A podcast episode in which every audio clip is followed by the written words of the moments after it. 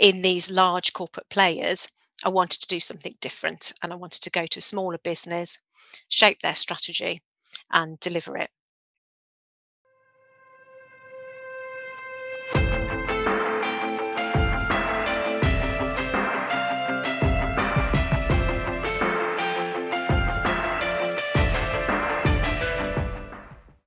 Today on the Happy Workplace Project, we're joined by the People and Culture Director of Pick Everard, Elizabeth Hardwick Smith. She talks to us about why peer to peer recognition is so important in driving a sense of togetherness within the organisation, how they use diversity to improve the creativity and innovation within their teams, and why data is critical in driving their retention levels within the business. Enjoy the episode. Elizabeth, Great to have you on the Happy Workplace Project. Thanks so much for Thank joining you. us today. Thank I you very much. If we could start the conversation with you giving us some insight into your career journey and how you came to become the Group People Director at Pick Everard.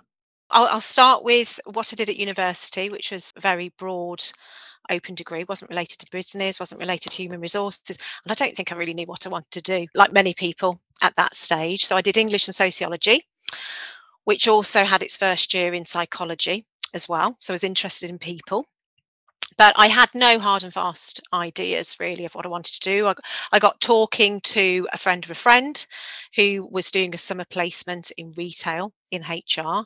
And I thought that sounds interesting. I think I might be able to do similar but trying to get onto a graduate scheme after university was really really challenging. So actually temped for a year to build up my experience and i worked in administration to start with which was really good because i got to be party to lots of management conversations and onboarding of new people. But i knew that interest in human resources was still there. So once i'd got a bit of experience i started applying again to graduate schemes so i hadn't been successful the first time around, but thought, no, I think I think this is definitely the way I want to go. And I was attracted to graduate schemes in particular because of all the training and investment that they would make. So I secured a position on the Rolls Royce graduate scheme, which was a brilliant foundation for me. I could gain generalist skills, specialist skills. I got to go to Indianapolis in America, which was great to get some international experience early in my career. I then took a career break after a few years and went to do recruitment in Australia. And that was agency recruitment. And I also worked for the Vocational Education and Training Board in Sydney as well. So I guess just building on that international experience was, was great to do. And when I came back, I moved into professional services. I took on two different positions at different times in two large accountancy firms got loads of fantastic generalist and career development experience there before making the move into construction, which is where I am now. So, whilst I'd built all of my knowledge up in these large corporate players, I wanted to do something different and I wanted to go to a smaller business, shape their strategy, and deliver it. And that's exactly what I did. I spent nine years with my first employer in construction, taking them on a journey to be a top 100 company to work for before I then wanted to move up to something bigger and joined Pick Everard four years ago as their people and culture director. Fantastic. Could you tell us a bit about the culture at Pick Everard? How would you describe it? We're on a journey at Pick Everard. And when you're on a journey, there's, I guess, different stages and phases that you're passing through. But the interesting thing about Pick Everard is that there's lots of different things all running at the same time, all at completely different stages of that journey. So there are some elements which are really advanced and sophisticated, and there are some elements where we're still working to get the basics right. The thing that underpins all of this is that strong sense of improvement that we want to drive. So we have a really strong sense of collaboration. We have a really strong sense of wanting to drive innovation in everything that we're doing, to rethink things and also the fact that we are an organization which is i guess big enough to have some great opportunities whilst also small enough to have a really nice sense of connection and togetherness with each other fantastic the business to me is a an organization that is very people centric And I wondered whether you could bring to life how your values were conceived and how they are made to live within the organisation. Yeah, absolutely. I think this is a really good example of that piece I've just spoken about there to say that there's, there's, we're at different stages with different things. So the business is over 150 years old. But when I joined four years ago, that was their first ever people strategy that got introduced, which I just I, I think is amazing. amazing that probably explains why you know we're at we're at different stages in, in terms of you know how sophisticated we are at, at doing things. So the values that we see now were created four years ago. And we, we did have values already in place which were, were detailed and it was quite traditional and classic from the point of view that they were framed on the wall but not being particularly brought to life, that weren't particularly memorable. We're a business continuously going through transformational change, and they no longer underpinned where we were at in our journey at that stage. So, whilst we were thinking about our strategic plan, which is called Plan 25, we also reached out to our people on our values. So, initially, we sent out a survey across everybody to ask them what you know what do you enjoy about working at pick everard how would you describe it actually what are also some of the challenges of working at pick everard what do you think are some of the everyday behaviours that underpin us and who we are. I'd also established some forums as well. So I was talking to people face to face about their thoughts and their experiences and then shared that with the partners. And we reshaped the values into four key areas. And they were launched as, as part of Plan 25. Now, since then, we've changed them again, interestingly, because when we developed them, it was all very internal focused. But actually, we've had client feedback since then. And we've got so many different stakeholders at Pick We're a multidisciplinary organisation, and you know we, we're working with lots and lots of different people from lots and lots of different organisations. And we wanted to make sure that our clients also felt inspired, excited, guided by the key principles that were important to us as well.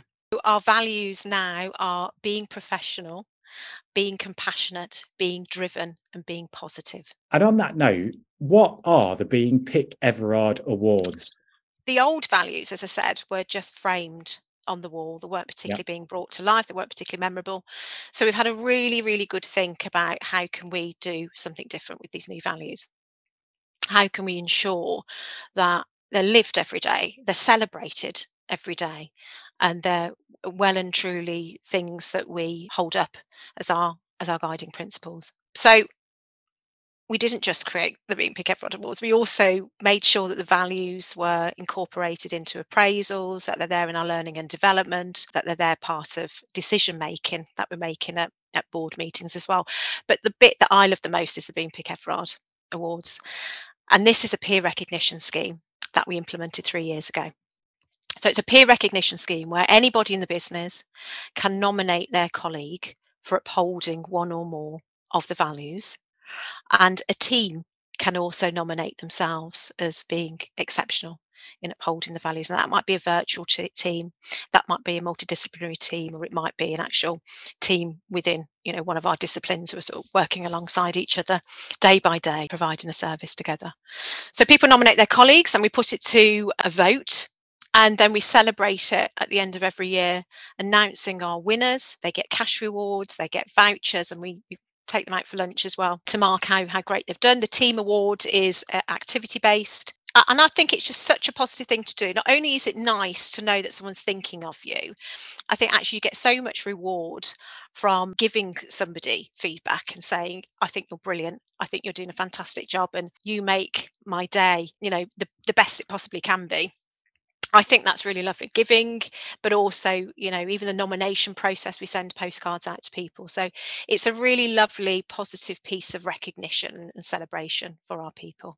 I think it's super powerful as well because it's one thing having exec level recognition. Yeah. But the power must be two or three times stronger when it's a peer, a colleague, a workmate, etc. Oh, it is. It is absolutely. And we've done it. I mean, the last few years, obviously, we were hampered a little bit by by COVID. The last few years, we've done a sort of a virtual announcement, and people know they've been nominated and they know why they've been nominated. And it's really nice just sort of sitting and waiting and going around the country. You know, we've got a national practice here, and going around the country and having these different presenters announce the winners within their offices is quite an exciting moment. And i think the time of year that we do it's really special as well because it's sort of like a, a real little bit of boost in in their pay packets for things that they can you know spend over the over the, the holidays to spend time with their families a little bit more or treat themselves whatever they want to do with it. Really powerful.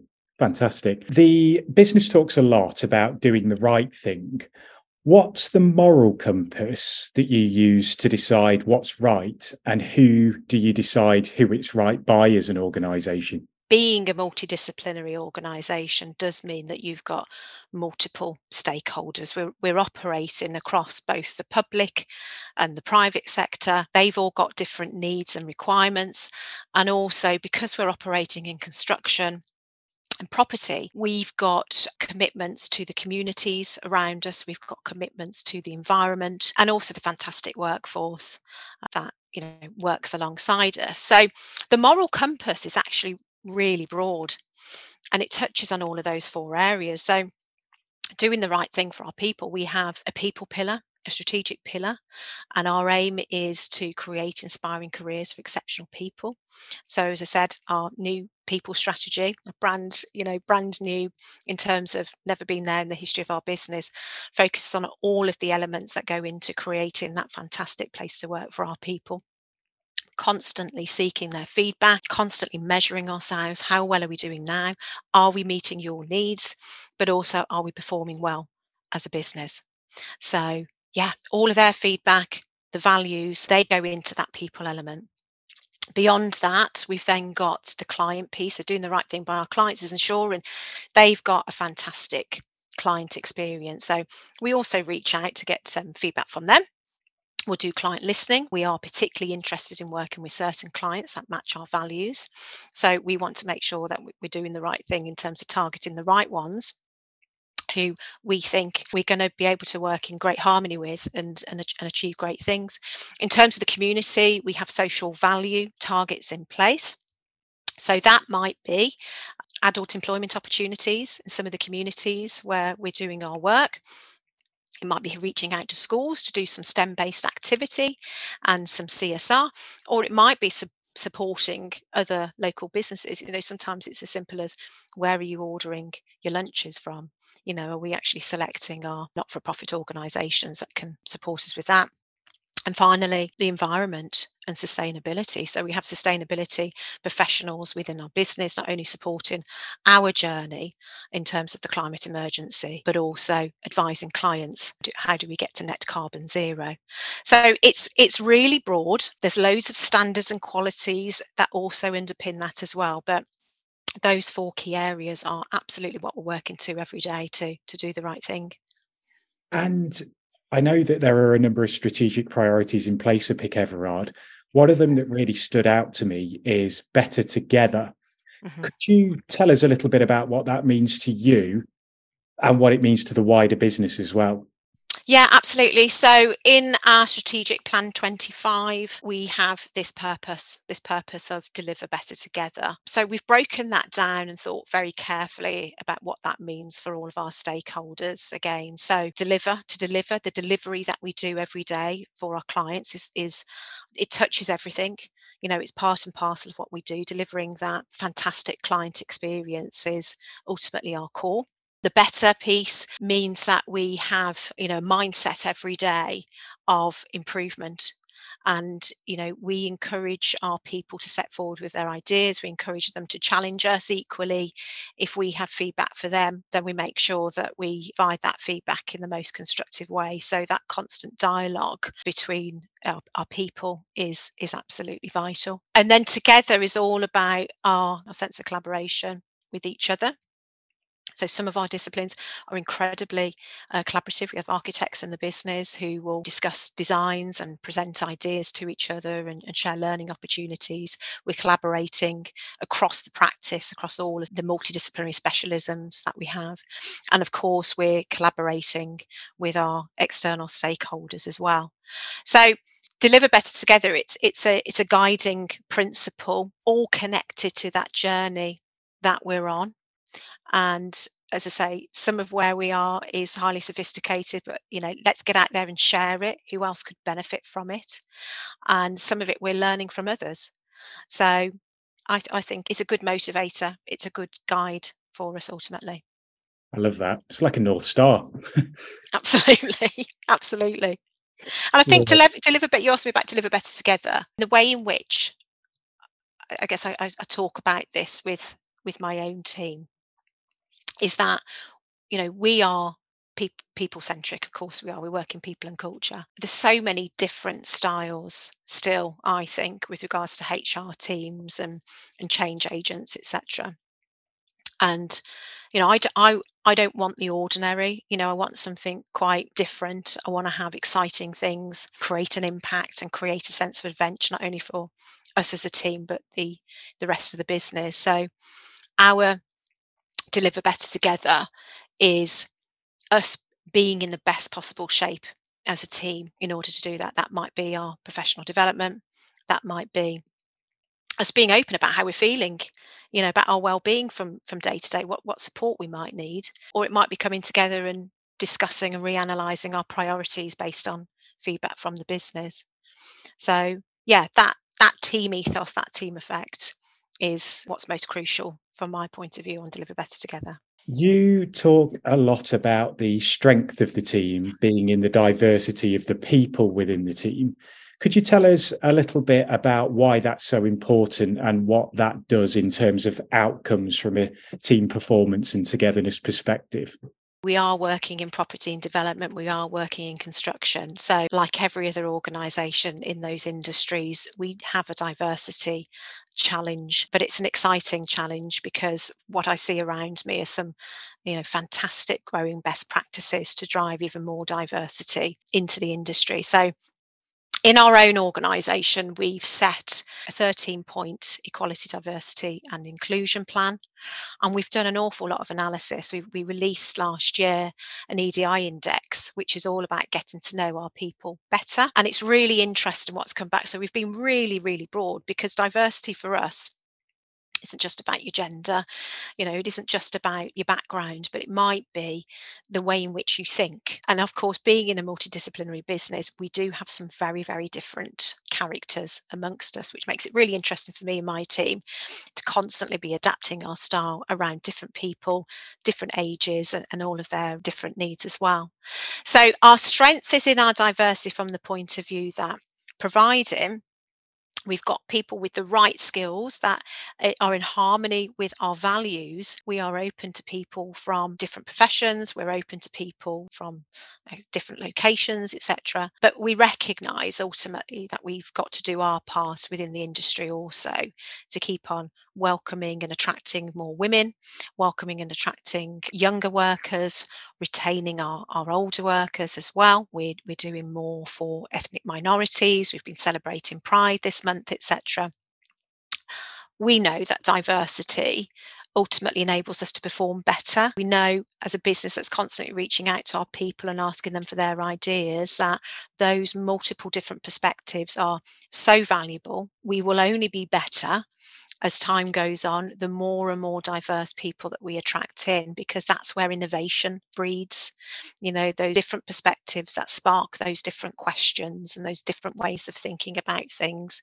If we're constantly operating in the same way with the same people, it's impossible to evolve and obviously as a business that's got big transformational goals and big growth goals ahead that diversity is ultimately going to be a, eh, you know an underpinning principle to our success for the future. We've spent a good few minutes talking about the great things that the organization is doing I think it's really important that we're authentic and talk about the things that the business needs to improve on. So, could you bring to life some of the stuff that you're working on to help either bring you up to speed or start things that the business should have started a while back and hasn't had chance to yet? Outwardly, Pick Everard has uh, you know a fantastic profile with with clients. The, the journey piece is all about how we're operating internally and the, one of the key pieces of feedback from our people is that our communication isn't where it needs to be. So, whilst we're driving all of this change, we're also often surprising people with it. And that can feel overwhelming. So there's, you know, it's exciting. As I say, you know, people are really delighted when, when they see these things come to fruition, but they're very busy they're very very busy and if we don't communicate with them at the right time if we don't uh, i guess get the rollout plans and implementation plans quite right or the messaging around it then we all miss out. They don't engage quite as much as they should do or they have this sense of overwhelm unfortunately they can't take in all of the information that we need them to. So we recently recruited in a, a, senior internal communication specialist. I'm working with her to develop a new communication strategy. We've been testing out a few things over the last few months to sort of see what works and what our people most like to engage with and what's most efficient. And it's really, it, it is a really interesting journey. I'm really looking forward to putting that strategy in properly in place and just, I guess, hoping our people have a greater sense of readiness for some of those things that we're newly introducing to them because this is good stuff that we're doing. This is really, really good stuff. But yeah, it's not always received well, unfortunately, because we, we don't always get the communications right. So so that's I would say is is is top of the list. I'm going to talk about hybrid working as well because i think that that's really interesting in a business like ours where a lot of what we do is obviously around creating great spaces and, and great places to work live play etc so we've got an awful lot of expertise at Pick Everard, but because of the, the diversity and the diverse perspectives, we can have some really lively discussions around well, what's right for us, what's right for us in terms of the environment that we work in. We want to have an inspiring workplace, not just from the principles of what the people agenda is, but the environment as well what's the office space like? Is the layout right? Have i got places to go to be creative? Have i got places to go to be collaborative with my colleagues? Where can i go to do my concentration work? How do i then blend that with being at home and and not feeling isolated? Because even with hybrid working you know i think people can feel a sense of isolation if you know, your days aren't quite matching up with other colleagues. So the communication challenge it's massive. It's massive with change and massive with hybrid but also yeah the, the, the, one of the biggest challenges right now is for us to get that overall experience of coming to work right? Having that positive inspiring environment whilst enabling our people to blend their home life with their work life to you know whatever allows them to have optimum success what did Pick Everard do to actually, I suppose, improve the loyalty of, of yes. people that work for the organisation? Data. Data is really important to start with. So we do analysis on what's most important to our people. So we hold retention focus groups. We, we did analysis on our employee turnover crunch points you know when do people start to disengage? Let's target those groups specifically and let's talk to them about what's most important to them. People are just sort of coming up to that point in their career where they're reflecting about you know am i fully happy here? Have i got all of my needs met or is there something else out there? We do new joiner listing as well as, as well as some of those sort of engagement focus groups that i've talked about before. So we get really clear on the data and then we use our transformative people strategy to drive lots of changes. Could you talk to us about your leadership style? The way that I like to operate, I'm very much an ideas person. I like to have a strong vision. I'm incredibly passionate about where we're heading as a team and where we're heading as a business. And, you know, I like to take people with me on that vision and also making sure that the team understand and are you know, working together or pulling in the same direction. Harmony is really important to me.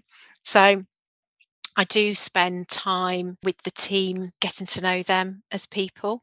And, you know, I'm, I'm really open to their ideas of course of action that we've we've discussed isn't quite right. I'm flexible, and uh, you know if they've got a better idea, then brilliant. I absolutely want to hear it. The other important piece of my leadership style is I encourage people to be independent and autonomous. What about your personal values? Could you tell us what they are and why they're important to you?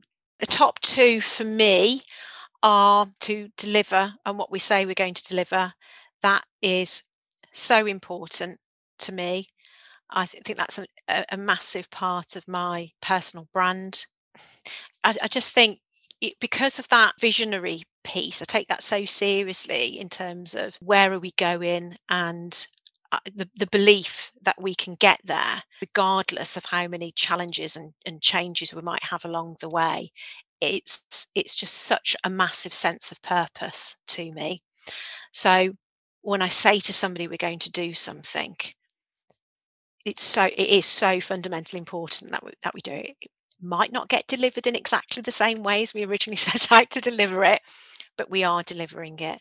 Otherwise, I do feel like I've let I've let people down. But also fairness as well. Fairness is is really important. What's the biggest misconception that people have about you? In my role, because I'm engaging with so many different people all of the time, and I'm, I'm myself and my team are very proactive, as I've said before, at reaching out and understanding what's important to our people, what's what's important to our, our, colleagues, and gathering that information and and starting to you know shape ideas and, and drive the changes that people want. I think it's the stuff that we're doing is is so big.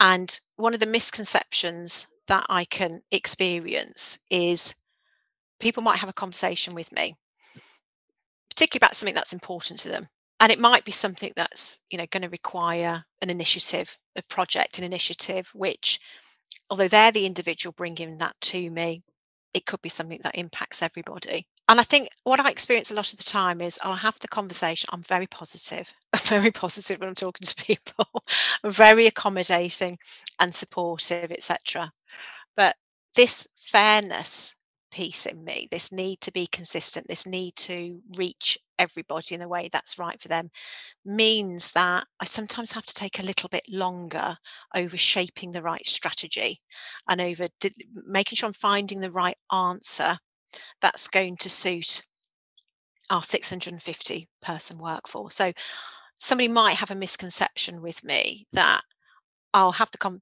very positive conversation with them and confirm, yes, we're going to go away and do something about it. And they'll think it'll literally be what they've just discussed with me. But what they don't know about my role is that, uh, like them, there are so many different stakeholders. You know, trying to engage and retain a workforce of 650 diverse people is incredibly complex. So they won't realise that I am then going to need to go away and talk to others and sound them out and get their ideas and shape something that can accommodate as much as the needs of our people as possible, but might not be 100% matched to what they'd originally wanted personally. Your career has reached the top level of HR pretty quickly. With that in mind, what are the sacrifices that you've had to make to get to where you are today? never really noticed myself making sacrifices. I've always thoroughly enjoyed what I'm doing, and at various points, I've not actually felt like it's work at all. It's just felt like one big project, which is interesting. You know, if I'm if I'm intellectually challenged and I'm making a difference and I'm adding value and I've got connection with people, then I'm genuinely enjoying what I'm doing. I'm in the right place, and therefore it hasn't really felt like a sacrifice. I do have a family. I do have a family. and my husband would probably say, well, but there are times, aren't there? There are times, like most people, where I've had really high demand on me and that might be demand uh, sometimes i place on myself actually because i'm so passionate about getting something done by a certain point in time or because i'm creative i've got so many different ideas that i want to get down and i can sometimes get quite single focused in that. So learning how to switch off has been really important to me, making sure that some of the other elements of who I am are not left neglected. So, the unwinding piece, those closest to me will know I'm not very good at unwinding. And the time with my family, you know, I've I had some great opportunities as head of HR to be four days a week and have flexibility, which was brilliant. I've got great opportunities at Pick Everard to do hybrid working. I have a lot of time with my family, which is brilliant. But I want to make those moments count and I want them to be quality moment. Sacrifices would probably be sometimes just not switching off enough because my passions over here on some workplace initiative instead of hold on a minute you can park that you'll be in a much better place if you just focus on the family a little bit more. So, eh, no sacrifice with regards to time, but I think, yeah, my kind of single-minded approach sometimes would probably say actually you could have handled that a little bit differently in order to have a bit more of a balanced approach to, to who you are and what and what you like to do. That leads us really nicely actually into talking a bit about well-being. I'm really interested to understand how you manage and optimize your well-being to stay consistently performing at the level that you do. I observe myself a, a lot. I observe how I feel and my moods and my i guess you know your physio my physiological experiences with regards to my shoulders my if i'm not if i'm under pressure or stress people will see my shoulders are right up to uh, right up to my ears. So so i observe myself a lot from that point of view. I also accept that there will be times which are pressured. And so so long as i build in time in my diary to then have a quite a couple of days to have that space to think, to do energy creating activity like being creative, then these peaks and troughs are fine for me. I do think about how often I'm taking a break. I love travel, so I, I, like exploring. I make sure that that's happening in my personal life. And I guess that sense of openness with the team as well. You know, I encourage them to be open with me about how busy they are, and I'll speak up with them about workload demands. And together, you know if we have to change things from from one week to the next because something's happened well you know that's okay we'll, we'll do that so i think i'm quite realistic in terms of what I need, what I want from from from my well-being. What would you say is the most difficult decision you've had to make in your career so far? When I moved out of accountancy firms and into construction, I made a really significant decision at that point. The reason for that was, gosh, I mean, there's so, so many reasons for that. It was in the middle of the 2008 recession starter. Oh, wow. So it was a massive risk that I was taking. I was leaving a, a, really strong national accountancy practice where I was really well supported by a team of probably 50 to 60 HR professionals nationally. I'd probably got 10 other HR professionals around me who'd given me an awful lot of support as a as a regional HR advisor furthering my career. And I really wanted to be a HR manager at the time but I also wanted to do something different. So at this accountancy firm, we'd been looking at talent development and you know high potential, high performers, etc., and whether people had had experience of turning around a struggling business. And I made that decision to make that leap out of large corporates where I'd got you know some fantastic learning, as I said earlier, to a small owner managed business in a new sector where I was a standalone HR manager, had absolutely no team, there at all. They're just half the size of the workforce. I guess just coming away from that and putting myself in a position where I was going to be everything from a HR perspective, from my first experiences of shaping a five year strategy with them to still doing the admin. so that was a really bold, brave move for me to make. And, you know, it was it was a risk it was a huge risk and i decided to go for it in the end because i thought you know if i last a few months or a year and, and, it, and it all collapses you know something doesn't go right with the business then you know at least i'll have had experience of doing something very very different and who who knows what course or direction it would take me on. That move completely catapulted my career, which is, you know, just amazing looking back and thinking about that decision of do I play it safe? Do I stay where I am and let this recession pass? Do I stay in a corporate world and continue to have probably I won't say it's slightly easier life, but a different life, a different life with different challenges, but with more people around me to support me? Or do I take a complete leap of faith to do something different? So I took the leap of faith and never look back. Thinking about advice for the next generation, what do you think they should be teaching in schools today to help prepare people for the world of work in the future? I think this is an interesting question because there's so many skills that people perhaps not having developed you know, at the moment it's all very academic focus, isn't it? And I know there's sort of lots of discussions over greater financial awareness for people, but I guess our findings are we do a lot of STEM activities. We'll go out to schools and colleges. We'll go out to universities. And I think about some of the things that we deliver. It's not just about talking about our profession, but it's also around some of those sort of fundamental skills in terms of you know how, how are you at your best in a meeting how do you influence people how can you present to, to people present you know a business case etc some people i guess just don't or haven't had the opportunity to do summer placements or industrial placement so you know thinking about myself i'd got hardly any work experience at all when i went into the working working world. So i think closing that gap between employers and the experience that you get at employers and the key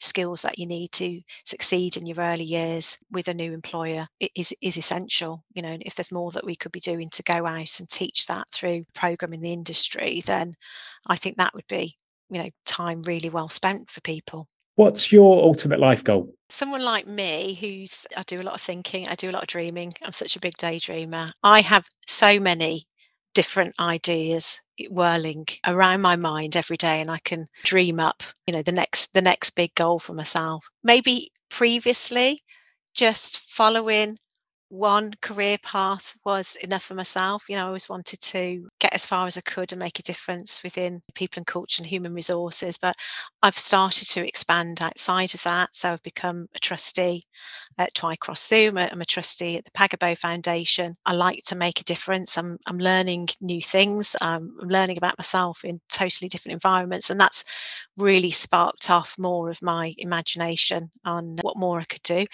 I, I, guess I could. I, I, think what I'd probably like to do is share more of my expertise in new ways, whether that is through writing. I love writing blogs.